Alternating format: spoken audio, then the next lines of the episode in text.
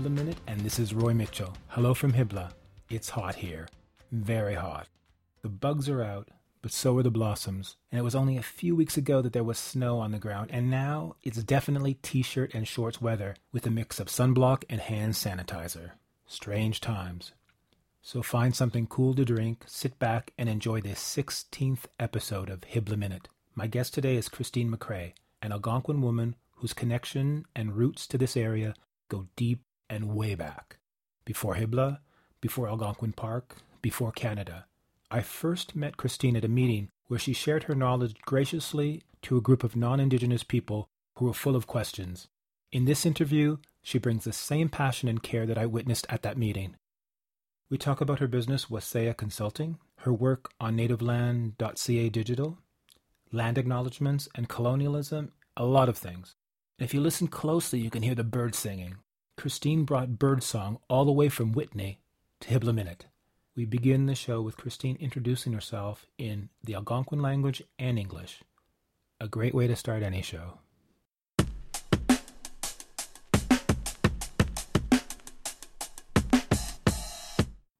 Kwe ani bojo, Christina Dijnakas, Madawaska Zibin Donjiba, Ajijak and Dodem, O Mama Winininesh Nabe Kwe and. And so that is the Algonquin traditional introduction. And what it translates out to is Hello, my name is Christine. I am from the Crane clan. I belong to the Madawaskarini Algonquin people, and specifically those at the headwaters of the Madawaska. And I am an Algonquin woman. So I also am mixed settler ancestry as well. So some of the earliest settlers to this part of the world. Miigwech, Christine, I'm so glad to hear those two languages on one podcast. and how are you doing pandemic wise? Doing fairly well. I'm thankful that I'm able to get out and spend time in my garden now. It was a little bit touch and go in the winter when it wasn't wasn't as alive outside. It's a lot nicer now that it's warm weather and we're all able to be outside enjoying all that spring brings to us now.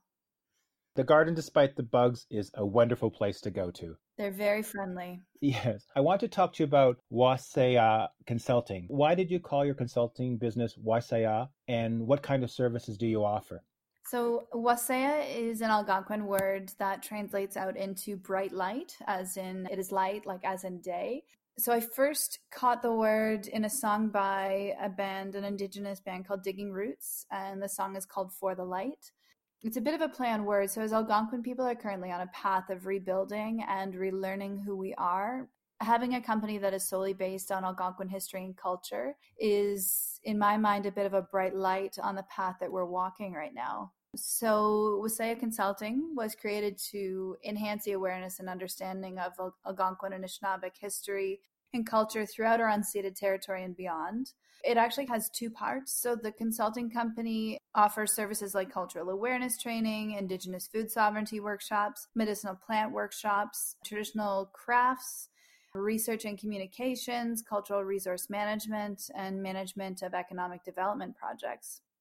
And then the second part of it is Waaseyaa Cultural Tours, which is an indigenous tourism company. And it's all experiential tourism that is based on history and culture of Algonquin people. Each tour, it's a it can be a walking tour, it can be an experience around a campfire, it can be an indoor experience whenever we're allowed to do that again. But it's all customized to the unique needs, abilities, and interests of clients. And it's really really amazing to interact with people in such a casual atmosphere when we're walking through the woods and we're talking and they feel comfortable to ask questions about Algonquin history or maybe sometimes even overall Indigenous history of Canada if that's a question that I can answer. But it's just a really comfortable way for people to learn. Sounds amazing. How has the COVID 19 pandemic impacted Waaseyaa Consulting? It's uh, it's very quiet these days. So, um, as you can imagine, a lot of the work that I do is very dependent on face to face interactions. And everything that I had booked for the summer is currently on hold. So, a lot of the work that I do is also with some of the children's camps in Algonquin Park. And with children's camps not running this year, unfortunately, that's not an option for us. But we, along with Camp Pathfinder in Algonquin Park, we had created the Algonquin Campership Fund that was specifically uh, dedicated to having Algonquin boys visit Camp Pathfinder for a couple weeks or even a month out of the summer free of charge. So, a way for them to experience Algonquin territory and beyond in a very unique way in that summer camp setting. And I was also in talks with Camp Tanamakoon to offer the same sort of program for Algonquin girls. So unfortunately, that's something that we're going to have to put on hold for about a year. And I know you were working with the Bancroft Stewardship Council as well, who spoke really highly of you. Oh, that's very nice to hear. I have been a member of the Bancroft Stewardship Council for, I guess it's over three years now. It's an incredible group of very, very dedicated volunteers there's just a wonderful synergy with that group. And there are some amazing projects that happen as a result of us all gathering together. Both myself and Taylor Grosslag, who's also on the Stewardship Council, and she uh, she focuses on the Youth Engagement and Youth Stewardship Council. Uh, we had planned an environmental summit that was to happen in Algonquin Park at the beginning of April. And it would have been about two weeks after everything dropped due to COVID, but we were on track to hold to hold a summit that would have had about 15 experts in the field of environmental studies, ranging from indigenous knowledge keepers to folks who know about the value of community engagement when it comes to some environmental work to GIS workshops to people talking about the importance of volunteerism and contributing to our local environment. So, unfortunately, we've had to cancel that for now, but we will be holding it in the future. And why is it important for everyone to keep learning about Indigenous issues? So, I think it's something people have not really been allowed to learn about for, for quite a long time. Being someone who always had an interest in history from the time that I was very young in elementary school and actually studied history as part of my undergraduate degree. I did not learn about Indigenous history in schools. The most I really touched on it in my university education was through a few poems by Pauline Johnson. That was about 10 years ago that I had graduated, and it just wasn't something that was really talked about. So I, I don't know exactly what had started this whole conversation, this large conversation that is happening throughout the whole entire world, but I might point it to Idle No More around the 2011 2012 time period. That allowed Indigenous people to feel comfortable to to speak out, to tell stories, to talk about the hard history that we have experienced for over 400 years. I think now that we're on such a path of learning what true history is and what has actually happened in this country, a lot of people view Canada as being such a polite and loving country, which we are. But we also have darker parts of history, and I think it's important to acknowledge and understand and learn from those darker parts of history as well as living up to our reputation as these very polite, constantly saying sorry, donut loving, coffee, Tim Hortons loving people. right on. And you're writing a book. Can you tell us about your book? Absolutely. Uh, so I have been researching this book for, I don't know, somewhere between 15 to 18 years. I grew up not knowing really anything about Algonquin history in this area and who my family was. And it is a, a direct impact of of colonization on my family, even in this small little area in Whitney. My family was forced to leave the Algonquin Park area and ended up settling in Whitney. We've been a part of the community ever since, along with a number of other Algonquin families who are still here as well. Growing up without knowing that history, it, it really struck me that I I don't want our next generations to not know who they are it takes a long time to learn at least where your people come from and to be able to write that written record to share it with the next generations and also just to share it with anyone who's willing to read. It will help people to know that we have always been here that we are here and that we will continue to be here. I remember you talking about your family having to leave algonquin park and how you had a choice between anywhere or some not very good reservation land And didn't your family choose to live at Whitney so they could look and see Algonquin? Like, we're going to see where we were. Wasn't that part of your story? Absolutely, it is. My family lived at basically the place where Galeairy Lake meets Rock Lake. So it's on the main channel of the Madawaska River. They actually had a farm there, and it's marked on some of the very old maps. Well, recently, in the past couple of years, I've figured out where that farm is. So being able to visit that place is is just incredible. But with the creation of Algonquin Park in 1893, my family could have either left the place that they had lived for so long and gone to Pikwakanagan, but Pikwakanagan was already it was already full, right? It was there were many families that were already living there and there was only so much space, especially given that Pikwakanagan is you know there's only so much land to be to be had but it's also very rocky and swampy and that sort of thing. So you would be overcrowded and you wouldn't be on the absolute best land.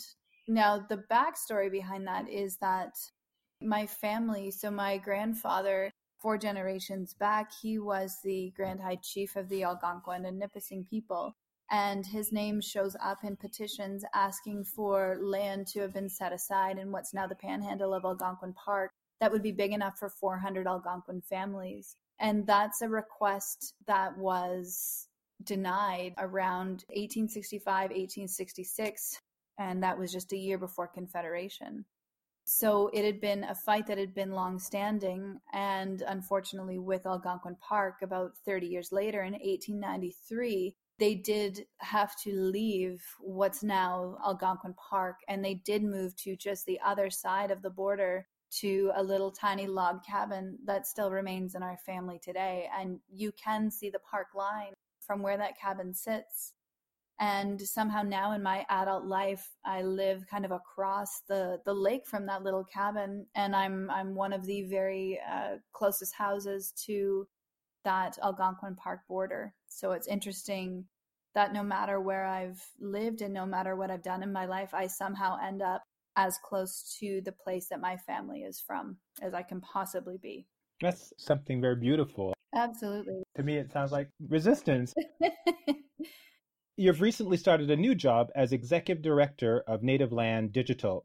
What is Native Land all about? And what do you do there as its executive director? So I started with uh, Native Land, I guess it would have been toward the end of February. And I had actually used Native Land as a resource a number of times in a few different professions that I've held, which is pretty amazing to now be on this side of it, able to understand all that goes on at Native Land. So, Native Land is an online tool that allows you to view a map and understand whose territory it is that you are on. It's available in both website form and also in a digital app that you can download. It lists some additional resources about each respective territory or nation, talks about the different treaties that cover different territories. Pretty soon, we're actually going to start having Indigenous language translations available of our homepage based on the nation that you are looking at. So we're we're striving to have as many indigenous languages as we possibly can featured on our website. And as executive director, I mean, I take care of the the daily stuff. We get a lot of emails of people inquiring about uh, different locations, maybe people asking for assistance with uh, land acknowledgments. There might be some folks who are interested in the educator's guide that we have and just wanting a little bit more assistance in in developing a program maybe to have in school.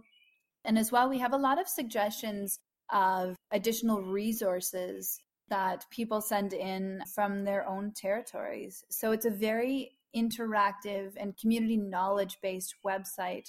And it's just incredible the community that exists around native land. Nativeland.ca is an amazing resource for people wanting to understand and read about land acknowledgements.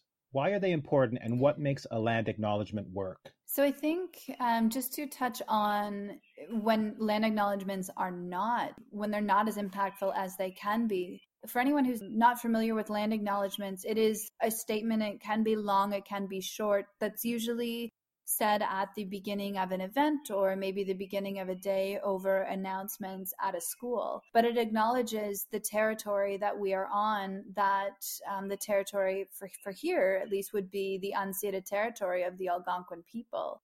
So it does acknowledge that there is a much, much, much older history, anywhere between at least 10,000 to 12,000 years of people being from this land. So when it's not effective, it's when it becomes a token gesture. It's something that is said at the beginning, no one really pays attention to, and no one ever gives it a second thought. Within my own work with Waaseyaa Consulting, but also in work with native land, and why I appreciate native land so much, it encourages the user to go beyond just that token land acknowledgement, but also have some sort of action that is associated with that acknowledgement.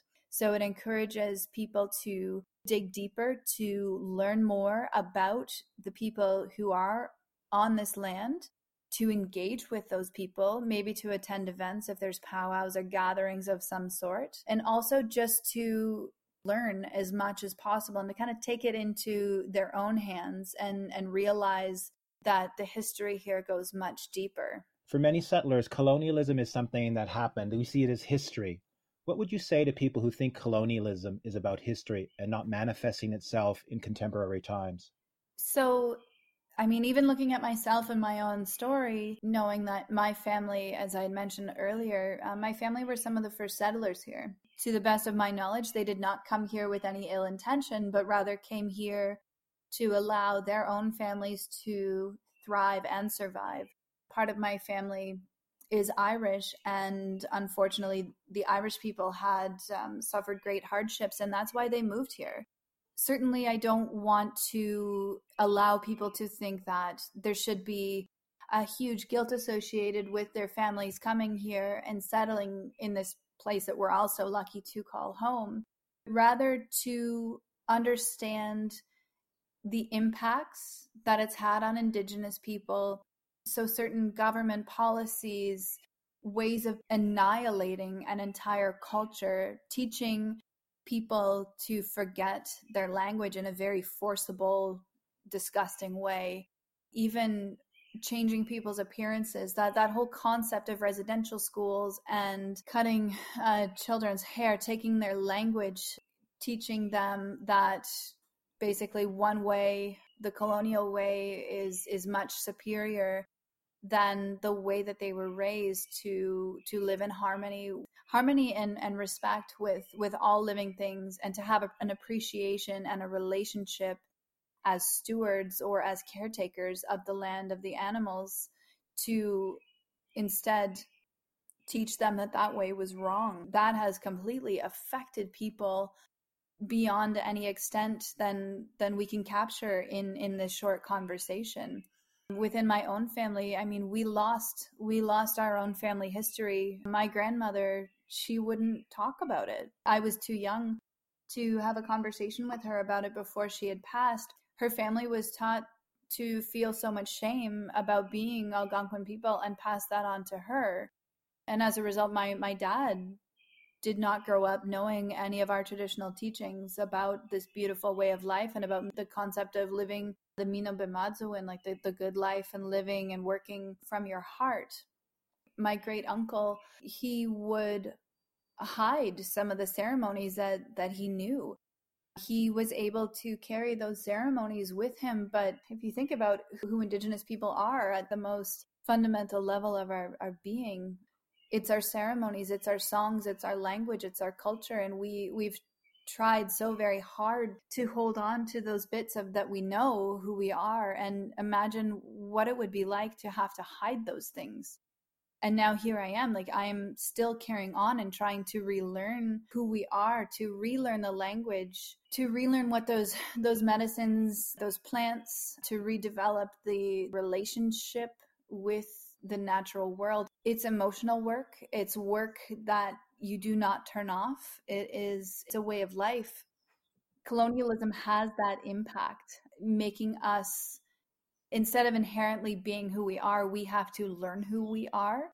So that's kind of present day, but then going into the future, we will be teaching our children and our children's children about what those impacts of colonization have been on us as a people and also those things that we have had to relearn. I think overall the beauty of it is that we are we are relearning those things and we are seeking out those knowledge keepers. There are so many young indigenous people who have picked up their bundles, who have done that work, who are learning that language, who are learning about those plants and we're sharing that with each other so that we can bring that knowledge back. It's a really, really beautiful thing to see every day. I remember the story about Martin Luther King Jr. and meeting Nichelle Nichols, the actress who played Uhura on the original Star Trek. It came at an important time in her career. She was thinking of leaving the show, but King told her to stay because it was a sign to him and other Black people that they were part of the future. What are some of the things you imagine in the future, and how is the work you're doing playing a part in creating a future for Indigenous people? So, my grandfather, a few generations ago, the one that I had mentioned that tried really hard to have land set aside for us. So, his name is, is Panchi Meganish. As I mentioned, he was the chief, but looking back, he worked so hard to set that land aside for those 400 Algonquin families so that descendants could have a place and could still be in the place that we are from. So, knowing that they did that work so long ago and were so resilient through all of the hardships that they had faced just so that we could survive and so that I could be here, so that I could be here having this conversation and living in this place and sharing this knowledge. That's what I hope that I can do. That's what I hope that this work does, that these words will help our descendants our next generation, the next seven generations to know who we are and that we have done all that we can for them to make sure that they know who they are and that they know their history. And thank you. Chelsea Vowel inspired me to ask that last question about the future because I read her quote on nativeland.ca. And Chelsea is a public intellectual, writer, and educator whose work intersects language, gender, Metis self determination, and resurgence. She's also a co-host with Molly Swain of the Indigenous Feminist Sci-Fi podcast Métis in Space. Have you heard it? I haven't heard the podcast, but Chelsea Vowel has an incredible blog, and she's also written an excellent resource called Indigenous Writes.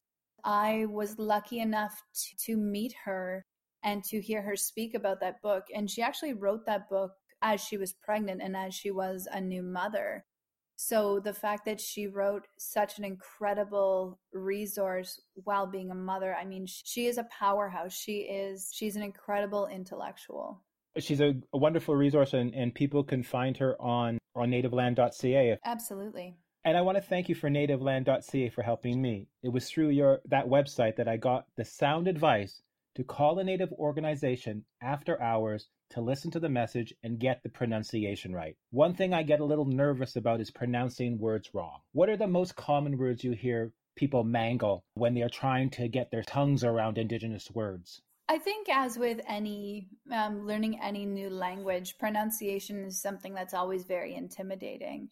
I've actually done some work, even within the city of Ottawa, and working to rename places by giving them Indigenous words. You just got to be patient with yourself and um, and take some time and learn how to to sound it out. So sometimes waaseyaa can be a very hard word for people to say, but if you look at the uh, the double vowel spelling that I use, you can actually find the the pronunciation pretty quickly.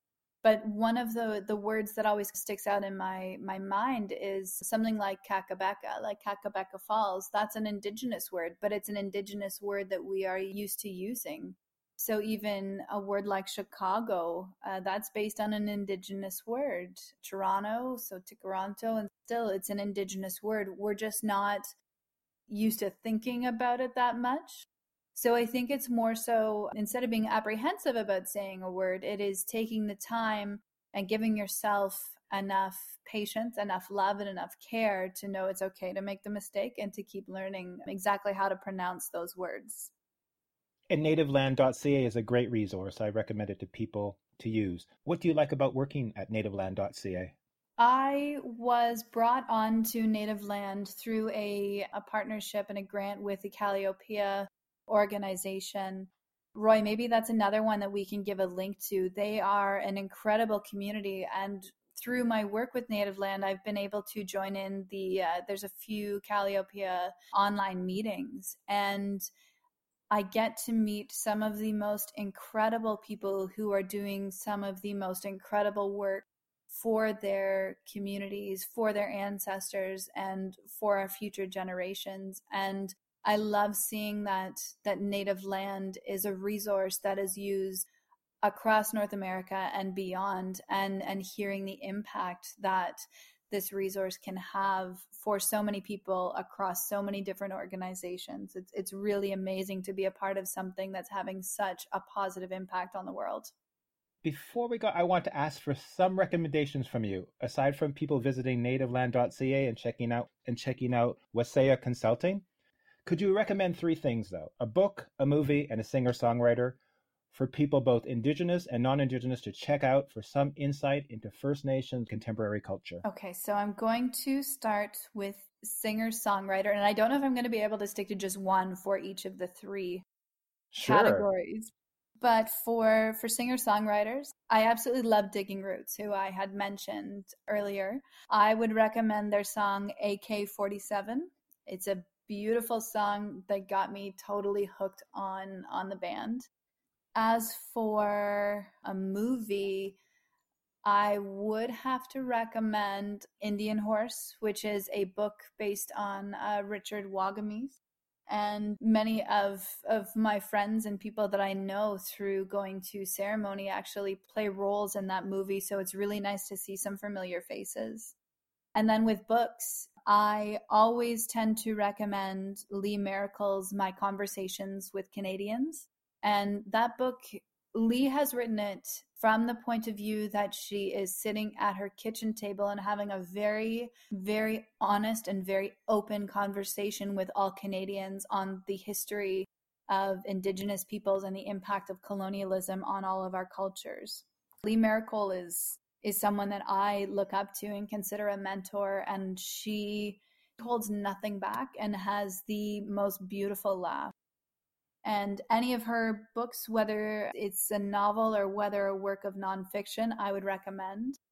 I am also a big supporter of Robin Wall Kimmerer's work, particularly braiding sweetgrass and gathering moss. She's also done a number of, of recorded talk. Just look up Robin Wall Kimmerer on YouTube and you can find so much. And then to bring it a little bit closer to home, Leanne Simpson from Peterborough area, she has written so many incredible books. My favorite being As We Have Always Done. So I think I would uh, that I'm going to stop there or else I will literally speak all day on the topic of indigenous authors and books to read. Come back. We can do this again. We could do a whole thing on books, whatever you like. I would love that. That's like a dream. Oh, oh, amazing, amazing, amazing. Thanks so much, Christine. Chi-miigwech, thank you for doing this. Is there anything else you'd like to say before we go? I just I want to say uh, Chi-miigwech to you, Roy, for inviting me to to have this conversation and find new ways to to connect during this pandemic. I mean, normally I would see you for coffee at the Sunrun Cafe, which is no longer. yeah. but this is a nice way to connect over over this virtual space. Wonderful. Bonus question, Christine. When this pandemic is over, when it's behind us and we can gather, we can socialize, what is one thing you're looking forward to doing? I am really looking forward to spending time with family and friends over a meal. That's something that uh, my husband and I love to do and we normally we have at least one meal a week with members of our family and we haven't really seen anyone except for quick driveway visits at a distance so being able to see our nieces and nephews being able to see friends that live maybe even in other provinces that's what i'm looking forward to most is, is spending time with those that i love Wonderful. It's a it's a good plan. It's a good plan. And I'm looking forward to seeing you, Christine. Absolutely. Thank you so much. And we'll talk soon. Chi-miigwech Roy, thank you. Thank you, Christine, for this. And yes, come back anytime. We can talk about books, we can talk about anything. Links to Waaseyaa Consulting and nativeland.ca will be on the Hybla Minute Facebook page. Under this episode, and linked on the podcast page, her recommendations will be there too. And now for some music. Scarica Ricasca is a songwriter and musician based in Italy. She started to sing when she was 13 and played the guitar since she was 17. This is her song, It's Time.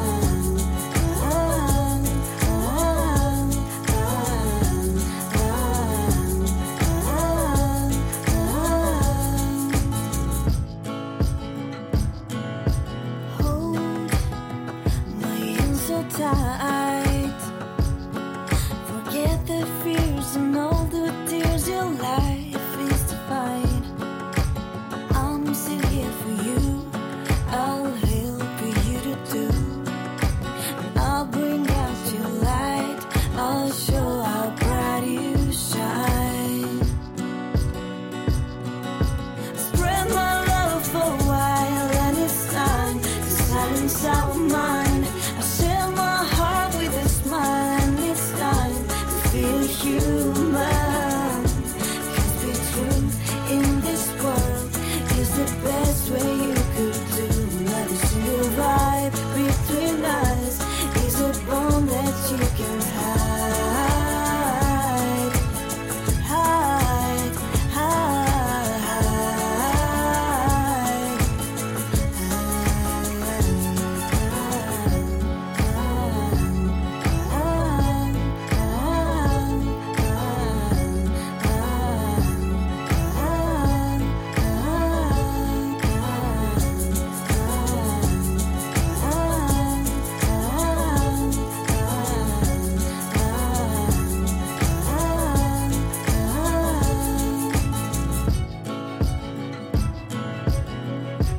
That's it.